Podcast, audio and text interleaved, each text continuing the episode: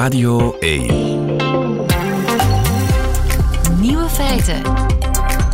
Met Lieven van den Houten. Dag en welkom bij de podcast van Nieuwe Feiten van 13 februari 2023. In het nieuws vandaag de carnavalrel in Nederland. Inderdaad, Gully en Lanterfantje, die Gully en Lanterfantje, die brachten onlangs hun nieuwe single uit en die heet Laddersat. La la la la laddersap,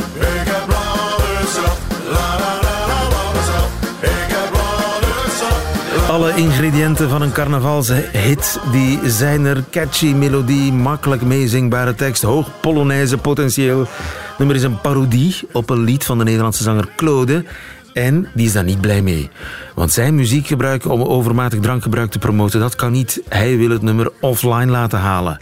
Maar DJ Lanterfantje, overigens in het dagelijkse leven politiek verslaggever, die zegt dat het nummer helemaal niet over drank gaat, maar over een man die in de doe-het-zelf winkel op zoek is naar een ladder. Zoek een ladder, een aluminiumladder, houten ladder, ijzerladder, maakt niet uit. Ik wil geen vrije trap, geen pantyladder, niks, niet, ik moet omhoog. Waarop de verkoper zegt: Ik heb ladders zat.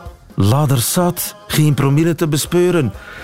Inderdaad, het is die tijd van het jaar. De andere nieuwe feiten vandaag. In iets meer dan een week tijd zijn nu al vier vreemde objecten uit het Amerikaanse en Canadese luchtruim geschoten. Vliegen er ook Chinese ballonnen boven onze kop. Prins Andrew die droomt van een comeback. Lia van Beckhoven schat zijn kansen in. En er zijn mensen die constant ondertitels zien. De nieuwe feiten van Stella Bergsma die hoort u in haar middagjournaal. Veel plezier. Nieuwe feiten. Radio 1. Het zijn er nu al vier. In iets meer dan een week tijd zijn er al vier rare objecten uit het Amerikaanse en Canadese luchtruim geschoten. Spionageballonnen van de Chinezen, zeggen de Amerikanen. En Björn Soenens, onze collega, onze man in eh, Amerika, die zei vanmorgen in de ochtend dat er waarschijnlijk al veel langer dat soort objecten in het Amerikaanse luchtruim rondvliegen. Waarschijnlijk zijn er altijd heel veel objecten in het Amerikaanse luchtruim, alleen worden ze niet altijd gespot en worden ze vervolgens niet neergehaald. Kenneth Lazoen, goedemiddag. Goedemiddag. Je bent specialist inlichtingendiensten aan de Universiteit van Antwerpen. Denk jij dat ook, dat er al veel langer ballonnen rondvliegen boven de Amerikaanse bodem? Ongetwijfeld wordt het Amerikaanse territorium heel intensief eh, bespioneerd. En dat er dergelijke ballonnen zullen geweest zijn of andere objecten, dat is nu inderdaad hetgeen wat nu gezegd wordt. Dat de Amerikanen sinds de ontdekking van de ballon van vorige week eigenlijk hun radar ietsje gevoeliger hebben ingesteld, waardoor dat ze nu veel waakzamer geworden zijn en veel meer eh, komen te zien. Maar eh, hebben we die ballonnen vroeger, of hebben zij, de Amerikanen, die ballonnen dan vroeger niet gezien? Of hebben ze die ballonnen wel gezien en niet als dusdanig herkend? Maar ehm, ja, voor zover dat het natuurlijk ook wel degelijk gaat om weer ballonnen, dan, en dat die ook geregistreerd zijn, dat die ook een, een transponder hebben, zodanig dat die te zien zijn, eh, dat, eh, ja, dat zal misschien ook wel het het feit geweest zijn waarom dat ze ze dan wel hebben laten passeren. Het is enkel nu natuurlijk dat de spanning tussen China en de Verenigde Staten wat, wat groter is, om, zeker omwille van die grotere eh, ballon van vorige week, dat dit nu een beetje op de spits gedreven wordt. Aha, dus eh, dit, de omstandigheden zijn veranderd, maar laten we zeggen onder, onder Trump zijn er ook wel, weliswaar kleinere voorwerpen, al dan niet ballonnen, gespot, maar de Amerikanen dachten, ach, laat maar vliegen. Ja, oftewel zeiden van het zijn weer ballonnen, of eh, men heeft er inderdaad voor gekozen om daar, om daar niet, eh, niet al te moeilijk over te doen. Maar inderdaad, het Pentagon heeft, heeft ongeveer een ja, honderdom cases eh, in, de, de voorbije jaren vastgesteld. Maar meestal heeft men dan, eh, oftewel dat neergehaald zonder daar al te veel furoren rond te maken, oftewel heeft men inderdaad de nodige tegenmaatregelen kunnen treffen om ervoor te zorgen dat die ballonnen niet konden inzamelen waarvoor ze bedoeld waren. Aha, dus toch tegenmaatregelen, maar ze wel laten vliegen. Ja, ze misschien inderdaad wel, of, of ook wel degelijk ook laten neergehaald, maar, Ook maar dat neergehaald. niet, eh, daar, daar zo, in niet zoveel poespas van gemaakt In als nu. Dat is eigenlijk het grote verschil. Dat er nu lawaai, dat het nu eh, in the open is. Dat het nu openbaar is, maar dat er vroeger in stilte eh, werd gesaboteerd of uit de lucht gehaald. Eh, hoe hoog vliegen die ballonnen meestal? Goh, wel, ehm, het feit van de, de incidenten die er nu zijn, ehm, is het inderdaad zo dat het gaat om ehm, toestellen die nu wat te dicht in de buurt van het luchtverkeer eh, aan het vliegen zijn. De ballon van vorige week, dat heel grote ding, dat was eigenlijk echt net onder de atmosfeer. Dus dat is meestal wel een plek waar, eh, waar er geen luchtverkeer is en dat daar dus niet een, een, ja, geen probleem voor, voor, de, voor vliegtuigen zou, zou, zou geponeerd hebben. Maar die andere toestellen die waren, die deden dat blijkbaar wel, omdat die veel lager vlogen. En dan is er natuurlijk ook een eh, reden om die uit de lucht te halen, al was het maar voor de veiligheid van eh, het burgerluchtverkeer. Inderdaad. En hebben we enig idee wat die toestellen, die ballonnen, wat het ook mogen zijn, eh, te weten komen? Wat, wat zien die? Wel, ehm, ja, het is niet wat ze zien, het is wat ze voelen. Dus ehm, we moeten het inderdaad nog zien. Het Pentagon moet nog bekendmaken wat zij nu eigenlijk allemaal hebben, hebben eh, ontdekt op de neergehaalde ballon. Ja, veel van die zaken zullen ze natuurlijk wel voor altijd geheim houden. Maar eh, ja, afhankelijk van wat het allemaal kan, zijn er toch wel een aantal dingen waarmee dat je zo een toestel kan uitrusten. En dat gaat inderdaad over bepaalde sensoren die bijvoorbeeld allerlei eh, metingen gaan uitvoeren. We weten dat de Chinezen enorm veel interesse hebben in de landbouwproductie van de Verenigde Staten. Vooral dan met het doel om bepaalde dingen in kaart te brengen, zodanig dat zij daar eventueel zelf eh, ja, aankopen van land en van, van cruciale eh, posities kunnen doen, door gewoon aan investeringen te doen. Ja. Ook willen zij in kaart brengen hoe efficiënt de voedselvoorziening van de Amerikanen is en voor welke grondstoffen zij allemaal hebben. Het, de ballon kan zijn uitgerust eh, met, met inderdaad met camera's of met sensoren die daar dergelijke metingen gaan Oh ja. doen. Maar ook op vlak van de telemetrie hè, is er wel het een en het ander mogelijk. Hè. Eh, dat is dan vooral elektronische signalen detecteren, meten en in kaart brengen. Hè. Om bijvoorbeeld eh, controlesignalen van zowel militaire als burgerlijke als, als, als processen in, de, in de private sector dus in kaart te brengen.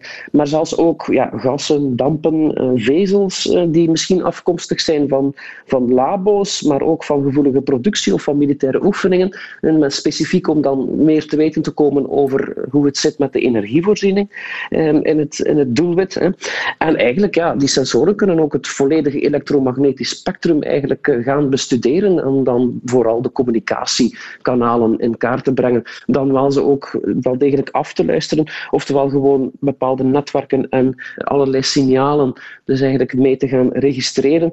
Eh, bijvoorbeeld eh, ook, ook vliegpatronen, militaire vliegpatronen dan, die dan geheim gehouden worden. Dus ehm, ja, zo'n ballon Ze kunnen kan alles het een en het ander, afhankelijk van eh, wat, voor sensoren erop aanwezig zijn. Ze kunnen veel in ieder geval. En het gaat zowel over eh, industriële als eh, militaire spionage. We hebben een NAVO-hoofdkwartier hier op een kilometer of zo. Of anderhalve kilometer van waar ik nu zit. Zou dat ook interessant zijn voor zo'n ballon? Ja, ehm, dat kan natuurlijk altijd. Eh, misschien dat eh, Shape wel van wat, wat meer interesse is dan het, eh, dan het NAVO-hoofdkwartier in Everen. Want eh, ja, dat is uiteindelijk maar een gebouw. Dus, er zijn daar bepaalde stukjes aangehecht die... ehm, Ik hoop dat de ballon ons niet aan het saboteren is, want de lijn begint een beetje raar te doen. Kenneth, je bent er nog? Oh, Kenneth, we gaan jouw vliegensvlucht proberen opnieuw te bellen. Oh, ja. Kenneth, je bent er nog. ah, oké, ja. ik Ja, ja, ja dat omdat de lijn ik- deed een beetje raar, al dan niet onder Chinese invloed. Maar Ja, dus ook boven Europa vliegen die ballonnen, denk je? Ja, ongetwijfeld zal, dat, eh, zal Europa, zullen militaire installaties in Europa ook wel interessant zijn. Eh, Bijvoorbeeld inderdaad Shape, eh, dan, dan misschien wat meer dan de NAVO in Everen.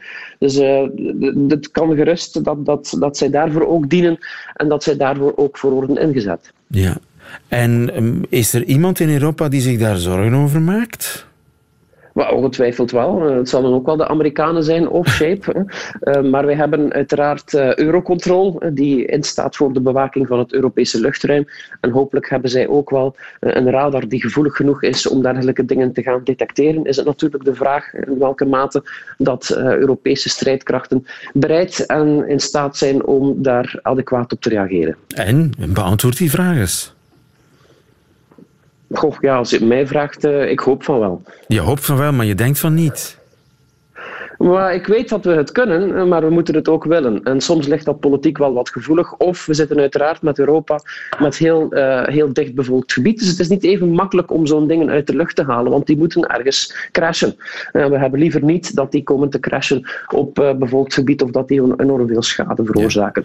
Dus dat zijn allemaal overwegingen die daarbij moeten worden genomen. Hè. En dus moeten we eigenlijk eerder kijken om op een andere manier tegenmaatregelen te kunnen nemen, zoals eh, betere camouflage en eventjes een, eh, een risico-inschatting maken van wat wij eigenlijk allemaal eh, laten, eh, ja, laten ontdekken Ja, door dergelijke spionagemateriaal. Dus ik kan me ook voorstellen, met al die verschillende legerleidingen en legers, dat, dat, dat militaire is nog altijd per lidstaat geregeld. Er is nog niet zoiets als een Europees leger. Dat maakt het natuurlijk ook niet simpel om te reageren op die, op die ballonnen. Want ja, waar vliegen ze? Boven Frankrijk, boven, boven Duitsland, boven België, Nederland, Luxemburg. Ja, klopt. Eh, Dat, is inderdaad, eh, dat zal inderdaad ook wel een, een bemoeilijkende factor zijn. Eh, De, ja, de Fransen die maken, daar, geen, die maken daar meteen korte metten mee. Dat, ehm, ehm, ja, wij, he- wij hebben een gezamenlijk luchtruim met, met Nederland, dus we moeten daar dan ook nog wel kunnen over overleggen wat we daarmee willen doen. Maar liever nemen wij geen offensieve acties, zeker niet wanneer dat het officiële verhaal eigenlijk luidt dat het gaat om meer stations en, en, en dergelijke meer. Dus eh, weet ook dat het best niet goedkoop is eh, om daar een, een, een F-16 op af te sturen. En dat kost toch wel een paar tienduizend euro's eh, per uur dat dat moet vliegen. Ja, dus voorlopig gebeurt er niets, maar we vermoeden wel dat die eh, weerstations, tussen aanhalingstekens, of die Chinese spionagetoestellen, dat die ook boven Europese bodem vliegen. Kenneth Lazoen, dankjewel. Goedemiddag. Graag gedaan.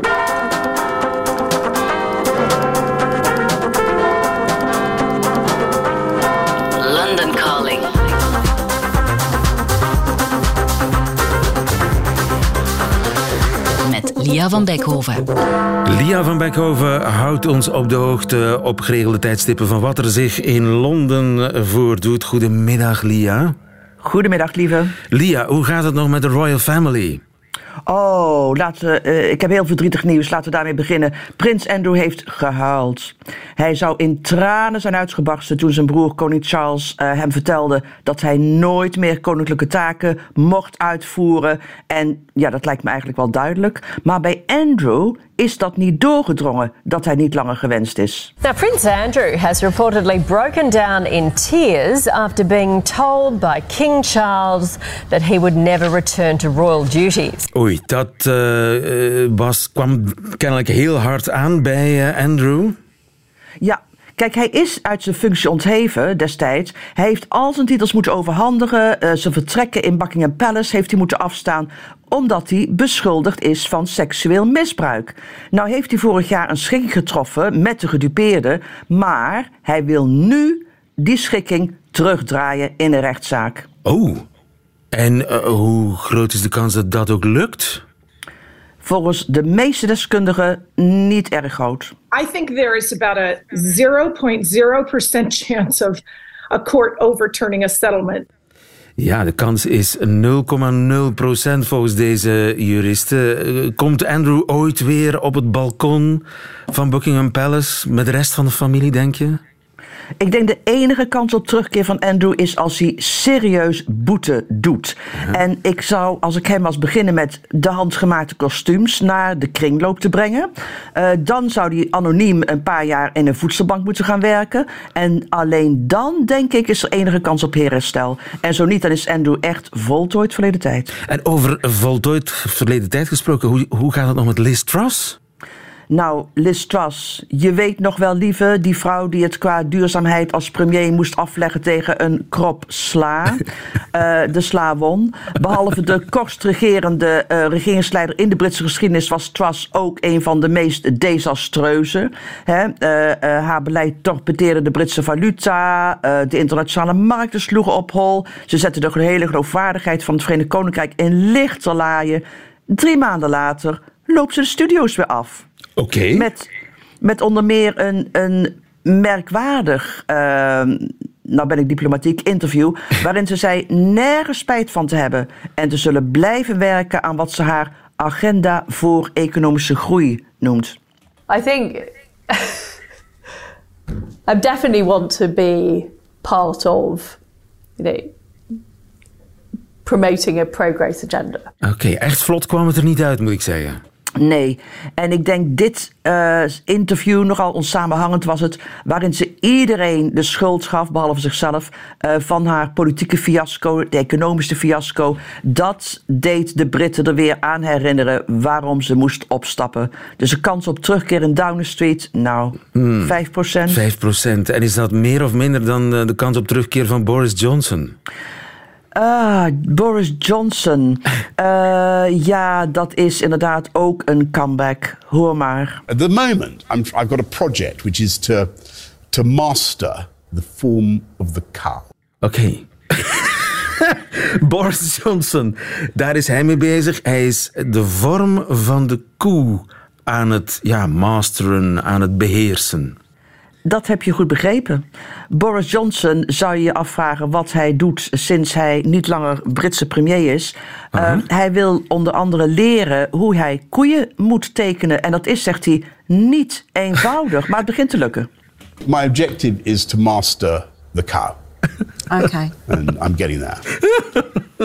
Oké, hij is er nog trots op ook. Dat hij, enfin, en terecht, dat hij stilaan in staat is om een koe te tekenen. En als hij klaar is met de koe, als hij de koe onder de knie heeft, dan begint hij aan een paard, heeft hij gezegd. Dat, is, dat kan tellen qua comeback, eh, Lia. Nou, het is allemaal onderdeel van de charme-offensief. Hè, om inderdaad weer ooit terug te keren als partijleider, als premier. En volgens een oud-minister is het een kwestie van tijd hoor. Voordat de Britten inderdaad opnieuw Echt? geleid gaan worden door Boris Johnson. Ja, echt. Een deel van de fractie, eh, partijdonors, eh, zouden heimwee hebben naar Bojo, zeggen ook deze analisten.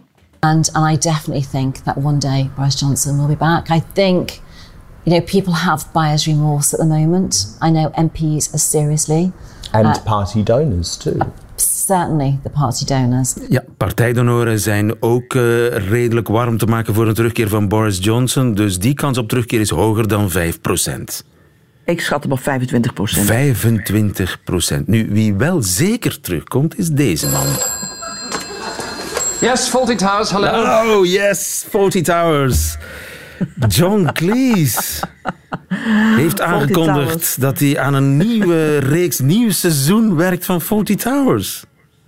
Ja, weet je wel, Fawlty Towers, die eh comedieserie uit de jaren 70, fantastisch succesvol over een narrige hoteleigenaar die een bloedhegel heeft aan mensen die in hotels logeren. Eh, de, de, de serie werd een fenomeen. Je hebt allerlei uitdrukkingen uit Fawlty Towers hè, die nog steeds de ronde doen, zoals Don't Mention the War. Eh, dat, was, eh, dat ontstond dat moment toen hoteleigenaar John Cleese te vergeefs probeerde, ten overstaan van Duitse gasten, de Britse obsessie met de Tweede Wereldoorlog te vermijden. Yeah, sorry, I got a bit confused because everyone keeps mentioning the war. So could you. What's the matter? It's all right. Is there something wrong? Will you stop talking about the war? Me? You started it? We did not start it. Yes, you did. You invaded Poland. Hij blijft onbetaalbaar. Don't mention the war. Het werd inderdaad een staande uitdrukking. John Cleese als Basil Fawlty in Fawlty Towers. Fawlty Towers, waarvan een nieuw seizoen eh, op komst is. John Cleese werkt daaraan. Verwacht je daar iets van, Lia?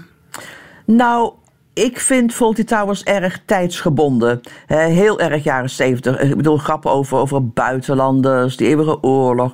Grappen over vrouwen, eh, handtastelijk gedrag. Werkt dat nog nu? Volgens mij niet meer. Nou zegt Cleese dat de nieuwe Fawlty Towers ehm, eh, echt heel erg eigentijds is. Maar dan nog, het is zelden dat een remake eh, eh, beter is dan een origineel. Maar goed, kans van slagen, laten we zeggen 50% liever. 50% dat is al meer dan eh, de 25% van Boris Johnson en dan de 5% van Liz Truss en de 0% van Andrew. Maar we gaan toch kijken. Ik, ga toch, ik wacht in spanning op die eerste aflevering van het nieuwe seizoen van Fawlty Towers. Dat kan nog een poosje duren. Lia van Beckhoven, tot volgende keer.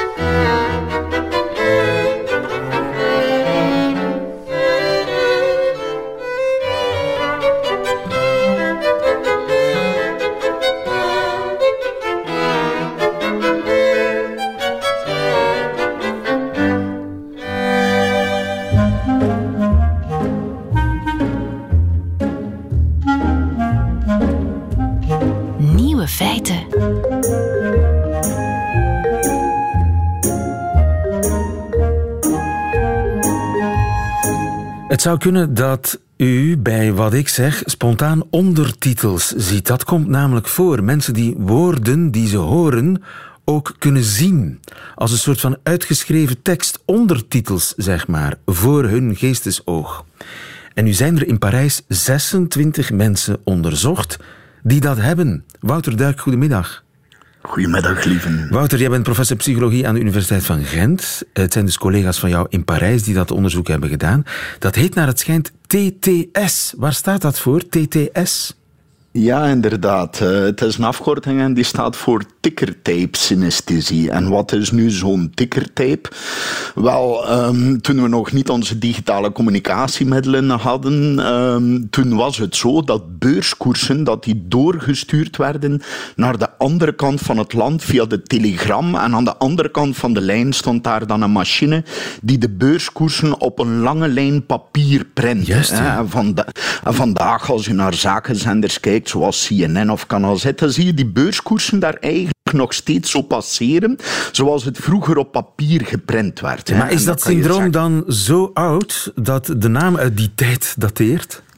Ja, inderdaad. Het is een syndroom wat ongeveer 150 jaar voor het eerst beschreven is door eh, Sir Francis Galton. Dat was een ver neefje van eh, Charles Darwin en dat was best ook een knappe kop, hè, want hij had opgemerkt dat er mensen waren die als ze naar taal luisterden, als ze naar spraak luisterden, die eigenlijk de ondertitels, de geschreven versie van die taal die ze hoorden, eigenlijk voor hun ogen zagen verschijnen. Dus net zoals op zo'n ehm, zo'n banner waar de beurskoersen eh, continu op passeren. Dus het zijn als het ware mensen die continu de ondertitels zien passeren bij wat ze horen. Maar dat is En toch dat e- is- extreem zeldzaam, want ik, ik had er nog nooit van gehoord.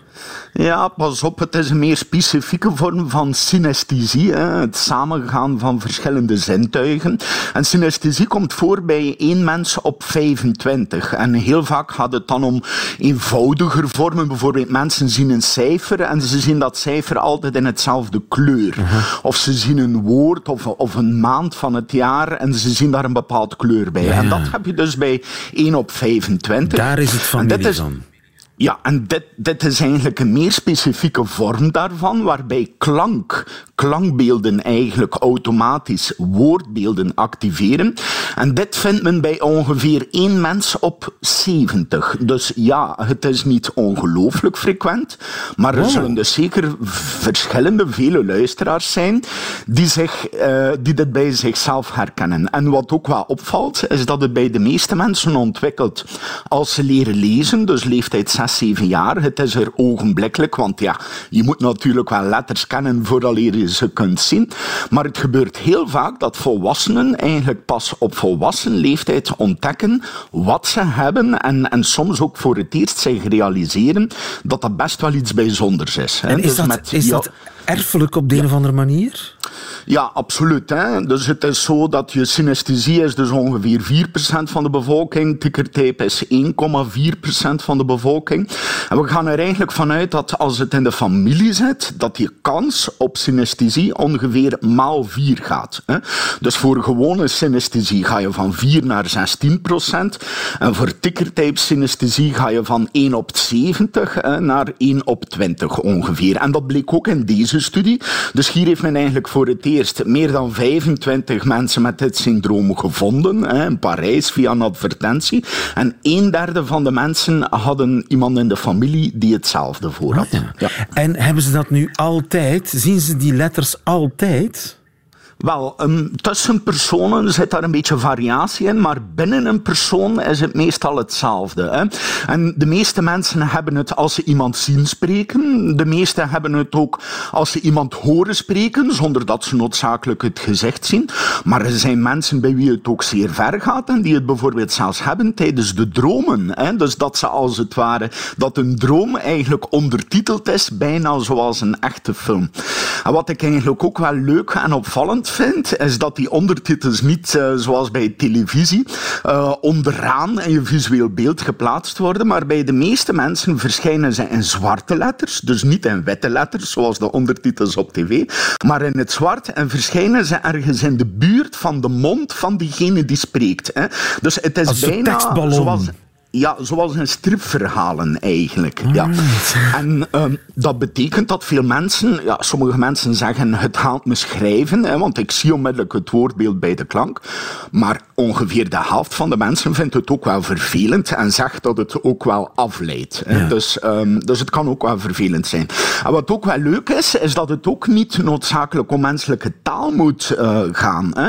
De meeste mensen hebben het ook bij niet-menselijke klanken. Bijvoorbeeld Waf, als waf. een kat ja, als ze een kat horen miauwen, dan zien ze dus ook dat woord miauw eh, verschijnen. Dus net zoals je in een, in een kiekboestrip bij een voorbijrijdende auto hè, vroam ziet passeren, wel, die mensen hebben dat dus echt. Hè.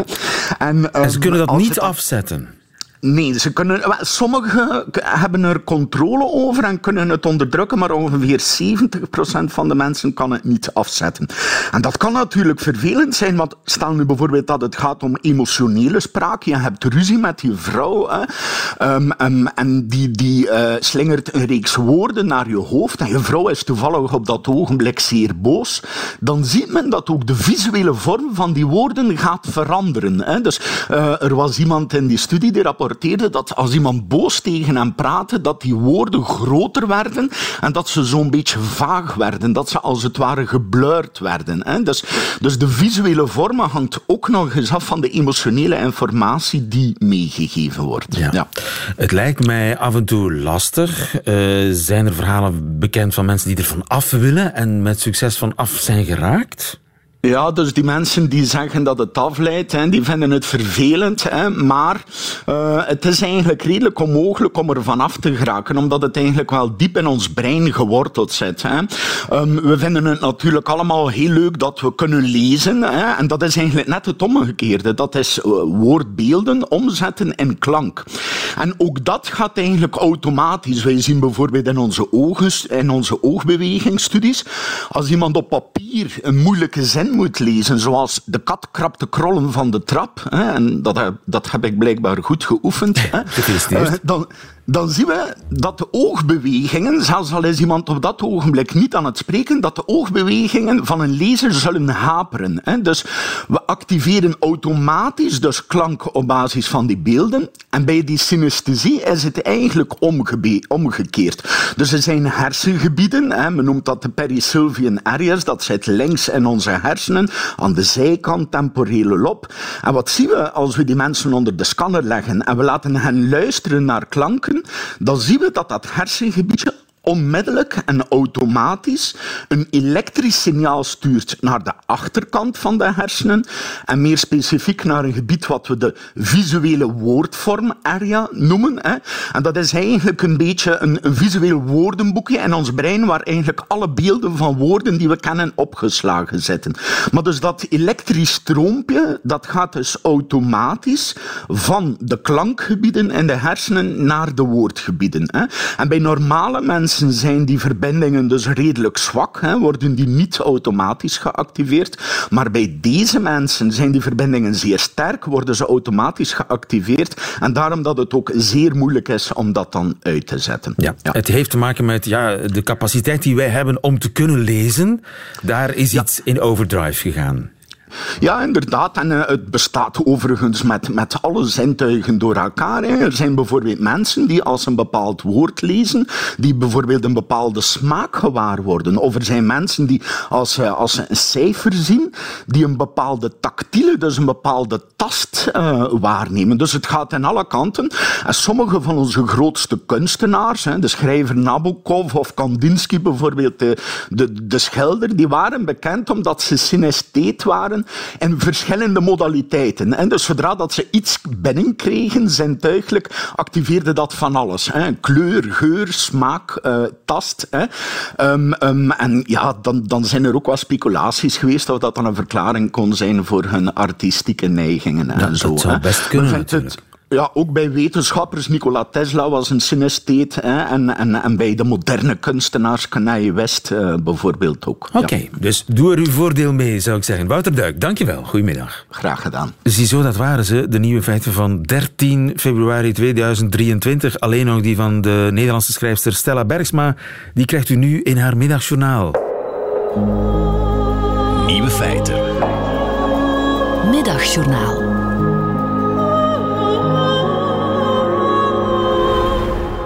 Woorden. Ik ben zo blij. Ze doen er tegenwoordig weer toe. Want jullie hebben ongetwijfeld ook onze Boekenweek meegekregen. Zo niet, vat ik het even samen. Een succesvol schrijver van kinderboeken is gevraagd voor het schrijven van een kinderboekengedicht. Maar dat ontaarde al snel in een kinderboekengericht. Hij schreef namelijk jaren geleden ook een verhaal voor volwassenen. Wat ging over een trainer die een relatie had met zijn 12-jarige leerling. Dat zorgde al snel voor kortzichtigheidskortsluiting in de hoofden van wat moederinfluencers, een politicus en een ultra-christelijke actiegroep. En een hetze tegen de schrijver begon. Want er zijn geen nuances meer en lagen. Er is in deze tijd geen complexiteit meer. Zoals iconisch schrijver Brad Easton Ellis dit weekend in een interview zei: er is geen debat meer, alleen hysterisch geschreeuw. Vooral over pedo's. Als je het internet mag geloven, zijn er inmiddels meer pedo's dan kinderen. En kinderen zijn het aller, aller, allergrootste goed. Iedereen wil kinderen, valt op kinderen, wil hun bloed drinken, ze misbruiken. Kinderen, kinderen, alles draait om de kinderen. Als je een pizza bestelt, wil je eigenlijk een peuterneuken. Nou snap ik dat er echt kindermisbruik is en dat is afschuwelijk. En ik snap dat het logisch is dat ouders bang zijn, maar hoe ze met die angst omgaan vind ik niet logisch. Iedereen weet dat dingen onder het tapijt schuiven of verbieden niet helpt. Dat zwijgen juist zorgt voor kindjes knijpen in het donker. Dat heeft de katholieke kerk toch uit en te na bewezen. Dus ik zou bezorgde ouders juist adviseren dat verhaal van Pim rustig te lezen en de materie bespreekbaar te maken, zodat je kinderen weten waar ze zich tegen moeten verdedigen en wanneer ze aan de bel moeten trekken. Maar ik neem ook niet al die bezorgdheid even serieus. Ik vind deze kwestie ook een hoog hoe kan ik dit over mij laten gaan gehalte hebben. Mij en mijn onweerstaanbare kind. De rijken der aarde hebben alles, maar het enige wat ze willen is mijn snottebel op pootjes, mijn booskoter, mijn pocket Hitler. De elite, alle politici, alle artiesten, ze willen allemaal mijn dreinende kwijlemmer op modderlaarsjes. En ik ben de held die hier tegen in opstand komt. Ik ben goed, want ik bescherm de kinderen. Blijf van onze kinderen. Ikzelf als kind sceptisch schrijver begin dat geleur met andermans kroos toch behoorlijk opdringerig te vinden. Mocht u me aan de hand van dit stukje in plaats van een Valentijnskaartje een doodsbedreiging willen sturen, is dat uiteindelijk alleen maar goed voor mijn boekverkoop.